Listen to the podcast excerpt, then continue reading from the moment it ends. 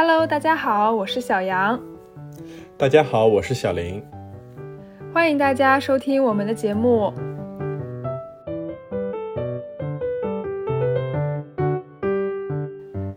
那前段时间我看到新闻说，九价 HPV 疫苗的适用人群从十六到二十六岁拓宽到了九到四十五岁。那最近身边也有很多朋友都在预约 HPV 的疫苗。那 HPV 的中文就是叫做人乳头瘤病毒，感染 HPV 就可能会引发宫颈癌。宫颈癌也是我国威胁女性健康的主要杀手之一。根据国际癌症研究机构2021年的最新研究报告，在2020年，我国约有11万例新增宫颈癌病例。那在15至44岁的女性的癌症中，宫颈癌的发病率高居第三位。虽然宫颈癌是针对女性的疾病，但是男性也是会感染 HPV 病毒的。不过，男性感染 HPV 以后的主要症状是尖锐湿疣和其他的一些相对比较罕见的癌症，所以 HPV 对于女性的危害程度要远大于男性。那么，在一些发达国家和地区，也会推荐男性来接种 HPV 的疫苗。今天我们要和大家分享的这个故事的主角，就是一名宫颈癌患者，但是他的细胞非常与众不同。在他死后的几十年里，他的细胞仍然一直被广泛的应用于医学研究，其中也包括了 HPV 疫苗的研发。那他的细胞造福了很多人，但他本人和他的家庭却没有从中获利，甚至在一开始是完全不知情的。今天我们要讲的就是永生的海拉细胞以及其背后的伦理问题。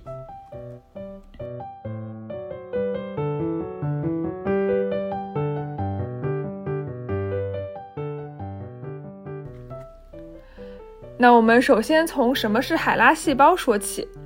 海拉细胞这个名字来自于美国的一个黑人妇女海瑞塔拉克斯。海拉细胞呢，就是把海瑞塔拉克斯的名和姓中都取了第一个字组成的这样一个名字。那海瑞塔拉克斯她其实是一个就是一个普通的默默无闻的黑人女性，但她的细胞却不普通。她的细胞有一个非常明显的特点，就是可以无限繁殖。它能在体外旺盛的生长，还能无穷无尽的分裂下去。这也是第一株可以在实验室中永生的细胞系。为什么永生细胞系这么重要呢？这就要先从科学家为什么要体外培养细胞开始说起。有了体外培养的细胞，科学家就可以做那些不能在活人身上进行的实验。比如说，他们可以把体外培养的细胞分成很多份，让他们接触不同的毒素、辐射还有感染源，看这个细胞会做出什么样的反应。或者呢，他们也可以用药物对各种细胞进行实验，比如说，呃，能够找到一种药，它既能杀死恶性细胞，又能保证正常的细胞毫发无伤。那科学家为什么希望细胞能无限繁殖呢？就是因为在实验过程中，细胞很有可能就会死亡嘛。那如果这个细胞能够无限繁殖的话，即使细胞在实验过程中死了也没有关系，科学家只要再取一点细胞重新开始就好了。嗯，那么从十九世纪末开始，科学家们就一直在尝试进行体外培养细胞来获得这个呃永生细胞系。但是不管怎么样，呃，科学家们培养的细胞最终都难逃一死。那么很多科学家也因此就认为，组织脱离了人体就无法存活。第一个号称能够无限繁殖的细胞，是在一九一二年，法国医生亚历克西·卡雷尔宣布培养出的长生不死的鸡心。那么，关于卡雷尔，他的故事也是非常具有传奇色彩，在这里也和大家简单的说一说。那么，卡雷尔在三十九岁的时候发明了血管缝合术，他利用这种技术实现了人类首次冠状动脉搭桥手术。嗯，他还发明了器官移植的方法。那么，卡雷尔他培养细胞的初衷其实就是希望能够在实验室里培养出完整的器官用于移植。那么，他首先就试着培养了一块心肌切片。结果呢，出人意料的获得了成功。据他自己的描述，是心肌细胞持续跳动，就像是在鸡的体内一样。那么，在一九一二年，也就是他培养出了永生鸡心后的几个月，他获得了诺贝尔生理学或医学奖。那虽然这次获奖主要表彰的是他在血管缝合术和器官移植上的贡献，和他培养鸡心没有太大的关系，但是媒体报道的时候经常会把这件事和他获奖放在一起说。那么就仿佛他的发明将成为整个人类的长生不老药一样。呃，那么实际上其实是没有人能够重复出卡雷尔的试验的。那么有科学家就怀疑，最初的心肌细胞其实并没有存活太久。呃，有一位科学家对卡雷尔的试验展开了调查，他发现其实最初加入培养基的肌心细胞很快的就死了。那也不知道出于是有心还是无意，卡雷尔每次给细胞加入新的呃培养基，也就是研磨组织做成的胚胎支时，都会加入新的细胞。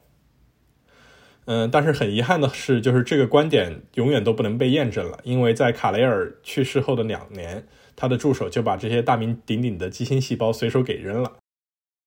值得一提的是，卡雷尔本人是一位优生论者，他支持后来的希特勒的种族清洗政策，他还倡议美国修改宪法中关于人人平等的条款，说这根本就是错误的。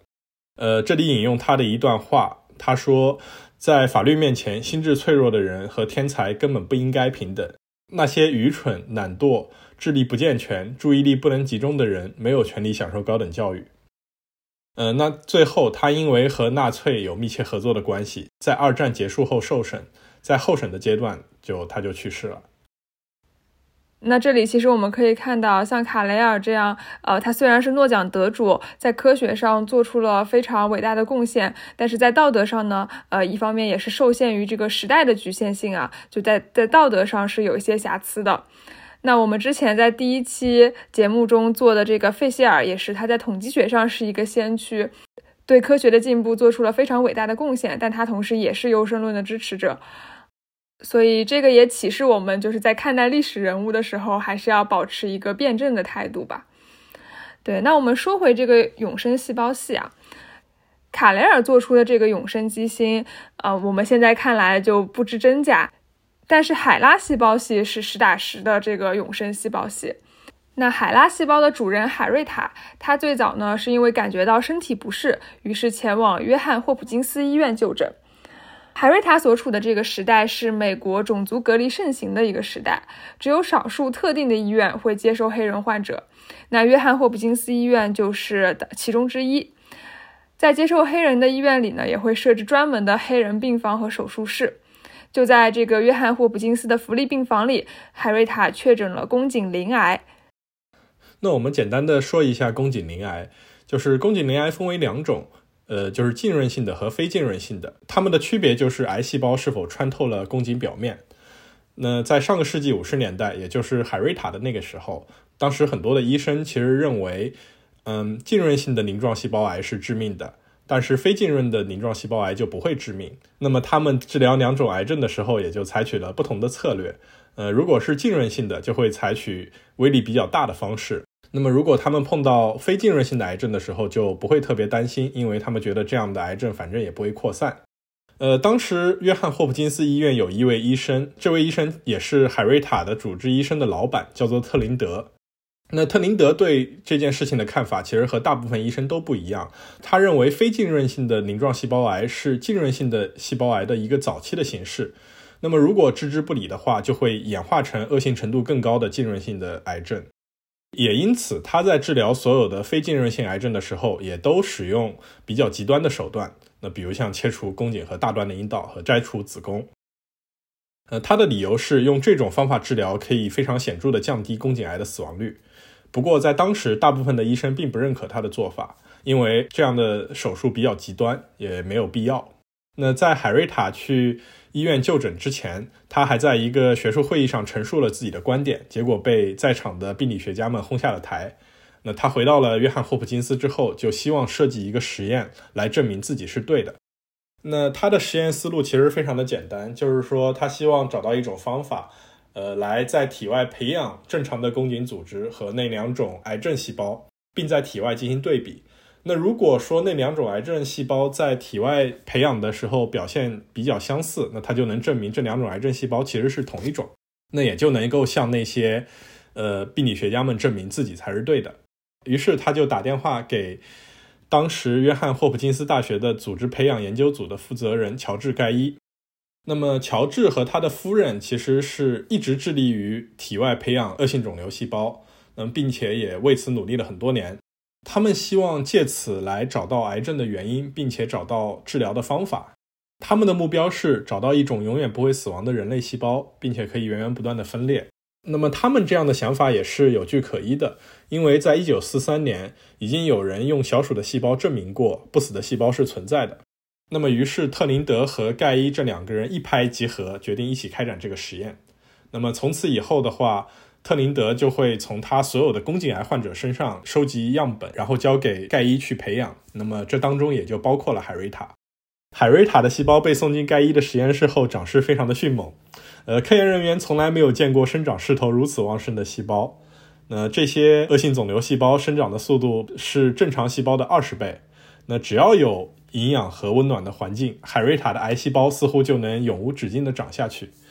那这个时候，乔治盖伊就意识到，那很有可能这就是自己追寻了很久的永生细胞。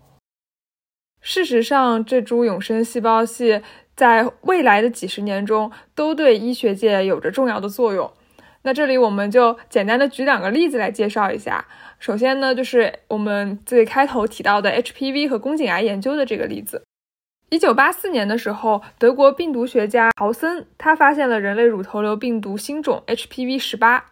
那他认为是 HPV 十八和 HPV 十六引发了子宫颈癌。豪森通过检测海瑞塔的活组织切片，发现海瑞塔感染了 HPV 十八病毒。科学家后来又利用海拉细胞去研究了 HPV 病毒的致病机理。他们发现 HPV 会把自己的 DNA 插入到宿主细胞的 DNA 中，然后表达蛋白，最终导致癌症的产生。他们还发现，当 HPV 的 DNA 被抑制的时候，宫颈癌细胞就会停止癌变。这一系列发现促使了 HPV 疫苗的产生，也为豪森获得了诺贝尔奖。那除了 HPV 和宫颈癌的研究之外，海拉细胞最早被应用于疫苗的研究其实是小儿麻痹症的疫苗。在一九五一年底，其实那一年也是海拉去世的那一年啊。在一九五一年底呢，世界上出现了有史以来最严重的小儿麻痹疫情，学校纷纷停课，家长们也很紧张，都在等待着疫苗的出现。到一九五二年二月，匹兹堡大学的索尔克宣布，他已经研制出来了世界上第一支小儿麻痹疫苗。但是呢，这支疫苗还没有经过大规模的临床实验来证明它是安全有效的，所以也没有办法去给孩子们使用。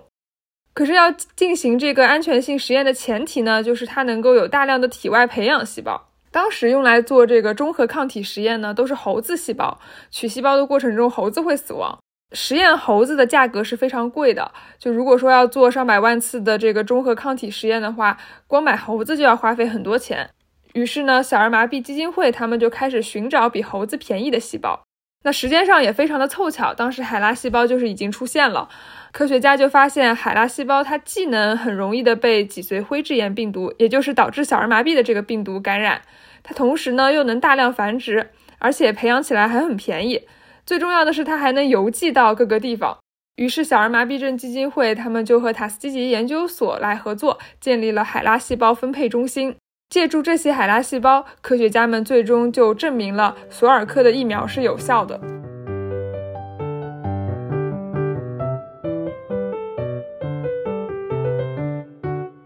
除了刚刚提到的这两个例子，呃，海拉细胞也被广泛的应用于各种各样的医学研究，那包括治疗各种各样疾病的药物，还有一些基础医学研究，比如像致癌基因和抑癌基因的研究，以及乳糖的消化等等。那么，海拉细胞在很多医学研究上起到了非常至关重要的作用，也在很大程度上推动了医学的发展。但是另一方面，海拉细胞如此多样的用途，也让一些人发现了从中牟利的机会。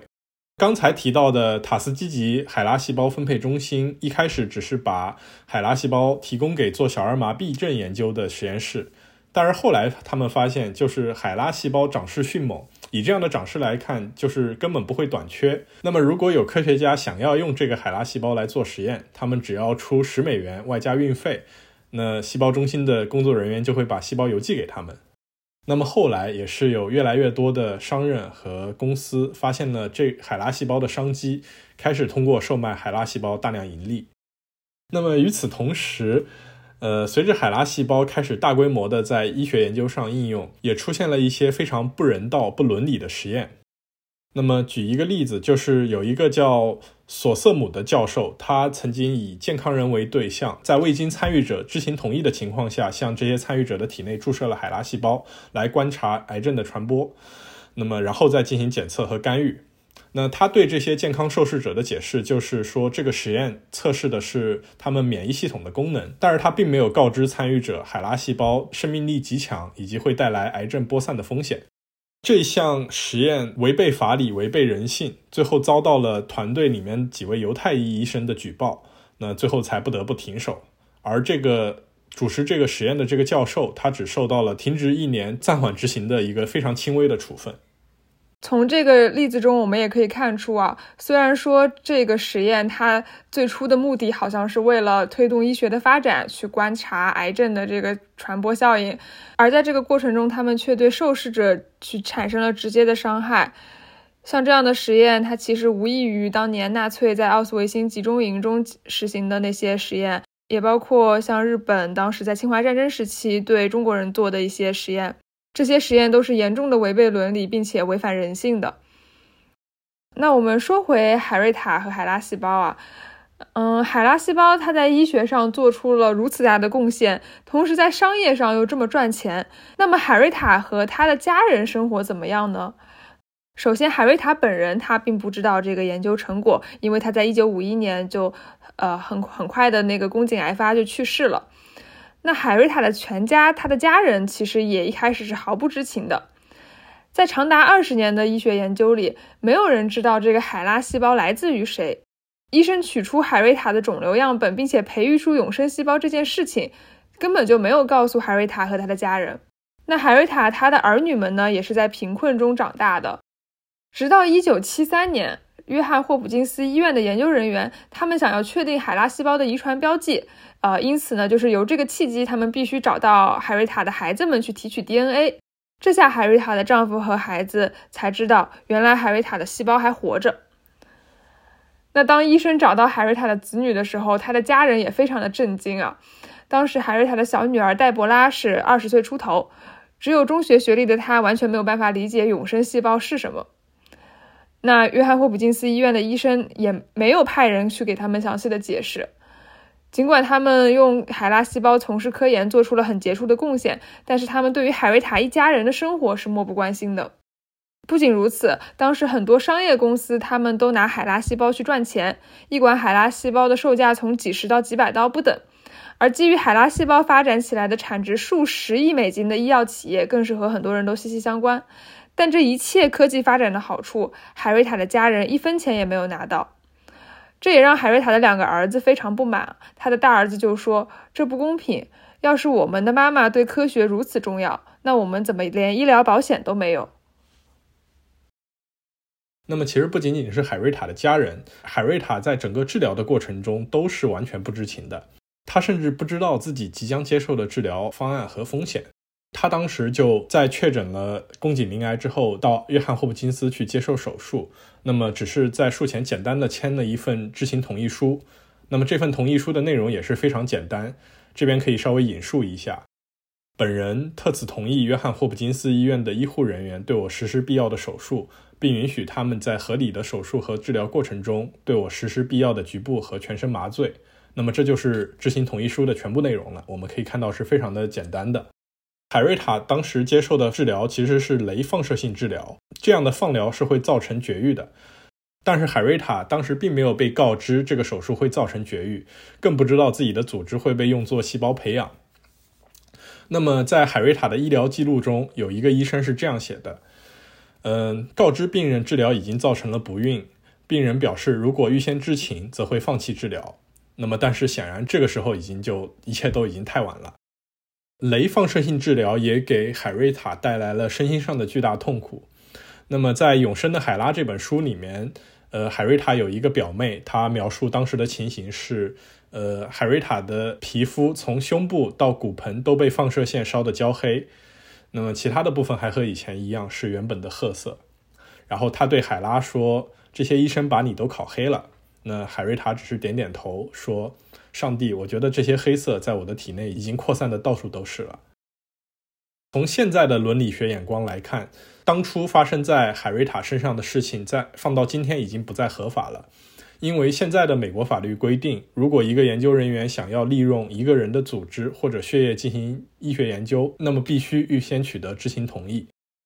知情同意也是医学伦理学最重要的原则之一，那是尊重这一个思想的具体体现。所谓的尊重，也就是作为医生要去尊重患者，作为医学研究者要去尊重实验的受试者。那么我们可以发现，这个当中就包括了两个方面：一方面是患者的知情同意权，也就是患者有权知道自己的病情和治疗可能带来的后果，并且有选择治疗方案的权利。那另一方面，也就是医学实验中受试者的知情同意，那指的就是在医学实验中，受试者有权利知道这个实验的目的、方法、过程，呃，预期的收益，还有可能的风险，并且具有参与实验和退出实验的权利。关于知情同意，这里还可以给大家介绍一个中国的案例，就是在一九八六年到一九九七年年，呃，这十二年里。在北京的一家非常知名的肿瘤医院中，呃，当时医生和研究人员做了一项研究，来探索食管癌根治根治术后预防性放射性治疗是否有临床价值。那么这个研究纳入了四百九十五名食食管癌的病人，然后并且在手术治疗后将他们随机分为了两组，那么一半的人只接受手术治疗，那么另一半的人在手术治疗后还持续了三到四周的放射性治疗。结果表明，接受了手术外加放射性治疗的病人术后的五年存活率要大于，呃，只接受手术治疗的病人的五年存活率。那么，于是研究者就将结果整理并且发表到了美国的一个杂志。但是，在这篇论文发表之后，呃，发表这个论文的杂志还给这个论文加了一段编者案。这个编者案中说到，说这篇文章违反了十分重要的伦理标准。患者没有知情以及自愿表达的同意，他们同意的是参与治疗。但是编者认为该研究提供的信息非常重要和有用。本杂志坚定支持赫尔辛基宣言以及参加研究的患者的保护，不会轻易发表违反伦理原则的研究。就是对这个实验提出了批评，说它违反了知情同意原则。那么这个研究的第一作者。也表示非常的冤枉，就是他自己做了长达十二年的这么一个研究，并且付出了巨大的心血。他们之所以没有征求患者的知情同意，是因为在开始治疗的时候，很多的患者听说这是研究，那就不参加了。那所以说他们也就没有告诉患者这是一项研究。那么这个作者他就表示说，不能理解为什么美国人会。评论这个研究不符合伦理，因为他觉得我们一心一意的为患者着想，为了探索更好的治疗方法才做的这么个研究，最后却被扣上了一个不伦理的帽子。那么，其实我们可以看到，在这个案例中没有做好的地方，就是他们没有征询受试者的一个知情同意，也就造成了后面的这个伦理的争议。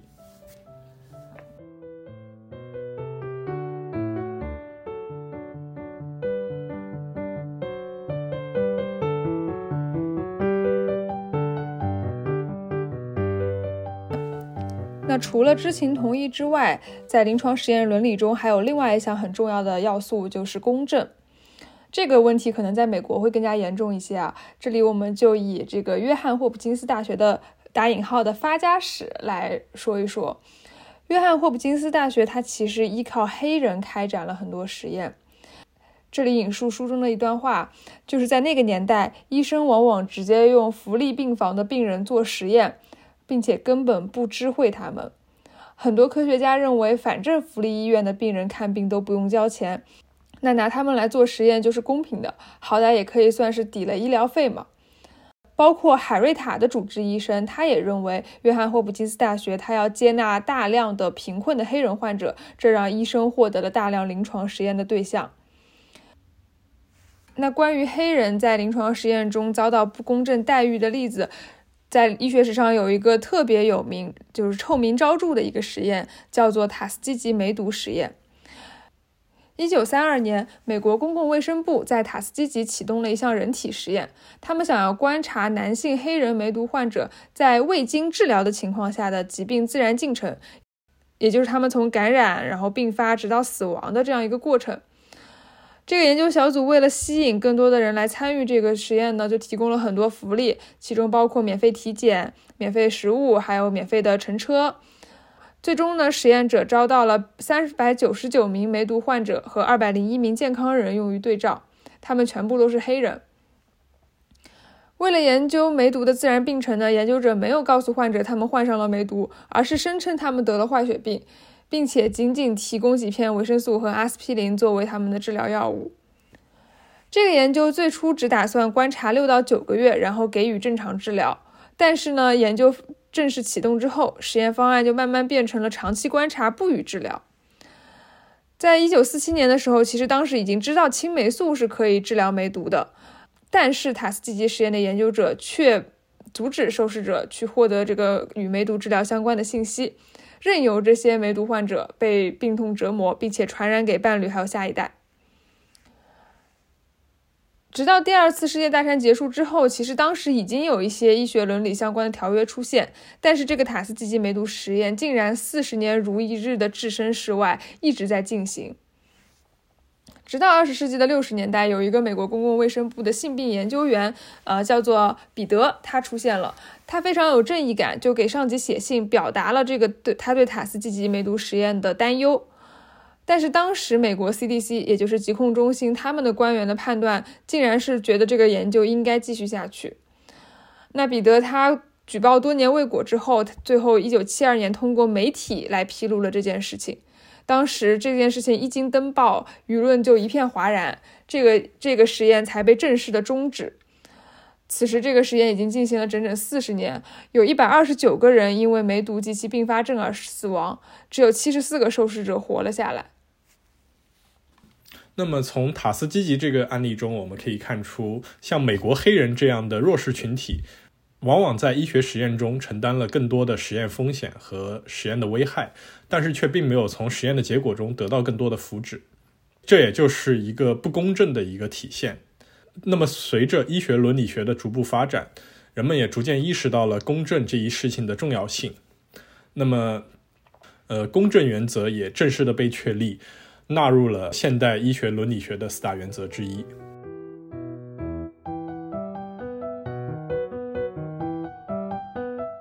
那么，关于海拉细胞的故事和它造成的影响与伦理问题，其实远不止于我们今天讨论的这些。那么，在这里，因为时间的关系，就不一一再展开说了。我们回过头来会发现，最早培养海拉细胞的科学家们，他们是真的热爱自己做的事情，并且希望能够推动医学的发展。海拉细胞也的确在客观上大幅的推动了医学的进步，但是这一切给海瑞塔和他家人带来的伤害却是无比沉重的。